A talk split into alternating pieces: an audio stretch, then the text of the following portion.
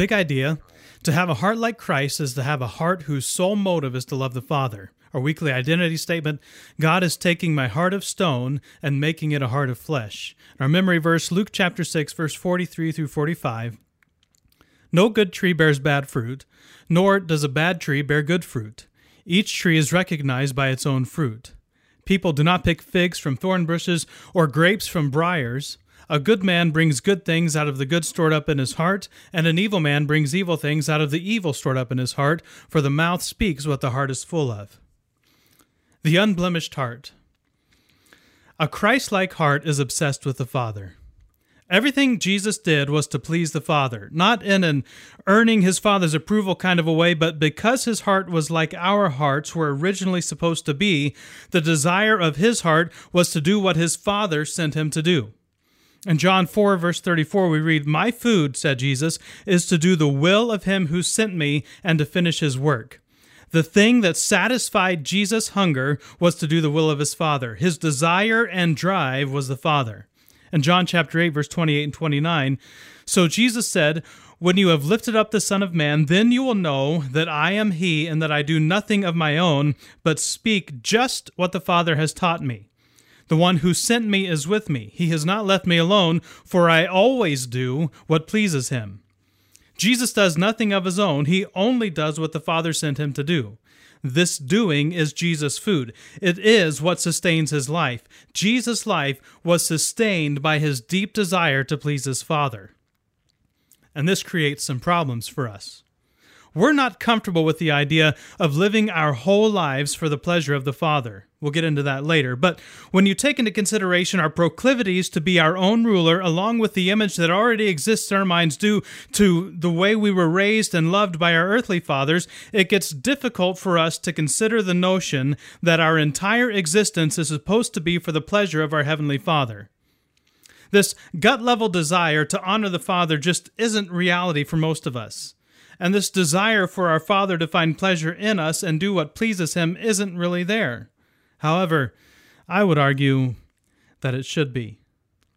Our society has vastly underestimated the important role fathers play in the lives of their children.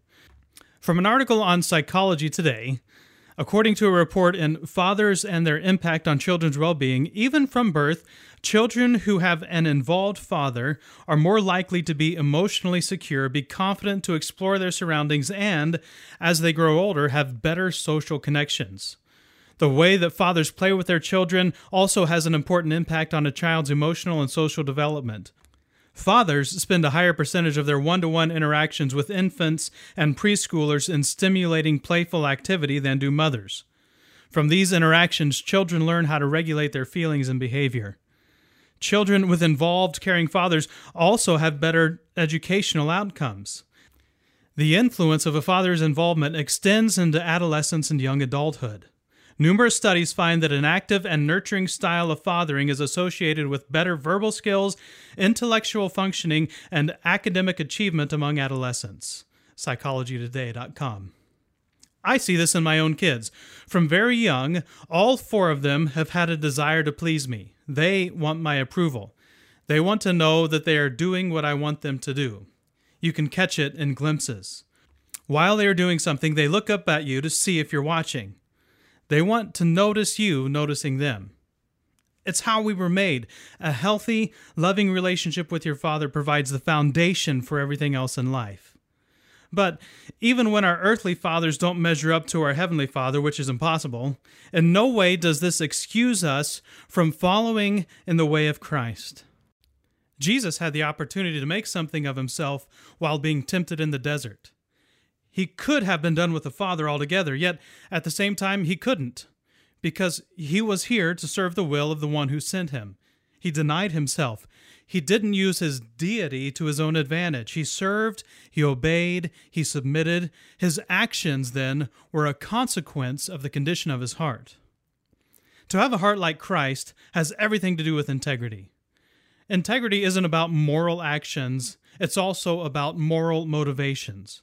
When we do moral things for immoral reasons, we still don't have integrity. Likewise, when our seemingly moral reasons lead us to do immoral things, we don't have integrity. Integrity is doing the right thing for the right reasons. The reason Jesus was the way he was on the outside in his deeds, action, and mission was because of the person he was on the inside in his heart. To have a heart like Christ is to have a heart whose sole motive is to love the Father. The desire of our heart is to know Him, worship Him, honor Him, glorify Him, to be a man after God's own heart. Why? Because God made us for His own pleasure. Likewise, He made us to enjoy Him. Our original design was to be in an intimate relationship with the Father, one where we walk and talk with God in a garden. He wanted us to be His people. Christ's heart was unblemished in His love for the Father. How is your heart? Our daily scripture focus is John chapter 4 verse 27 through 38, which I'm not going to read all of here. You can go look it up and read it for yourself, but specifically verse 34, "My food," said Jesus, "is to do the will of him who sent me and to finish his work." As we wrap up, I encourage you to take a few minutes to think and pray through a few things. First, reflect. Pray and ask God through the Holy Spirit to reveal any area of your heart that isn't motivated by love for the Father.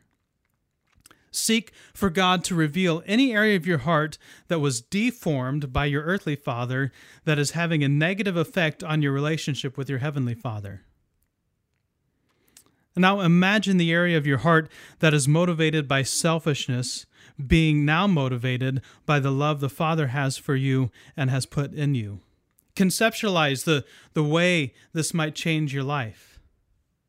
Spend some time visualizing that part of your heart that was deformed by your earthly father being restored to complete wholeness by your heavenly father.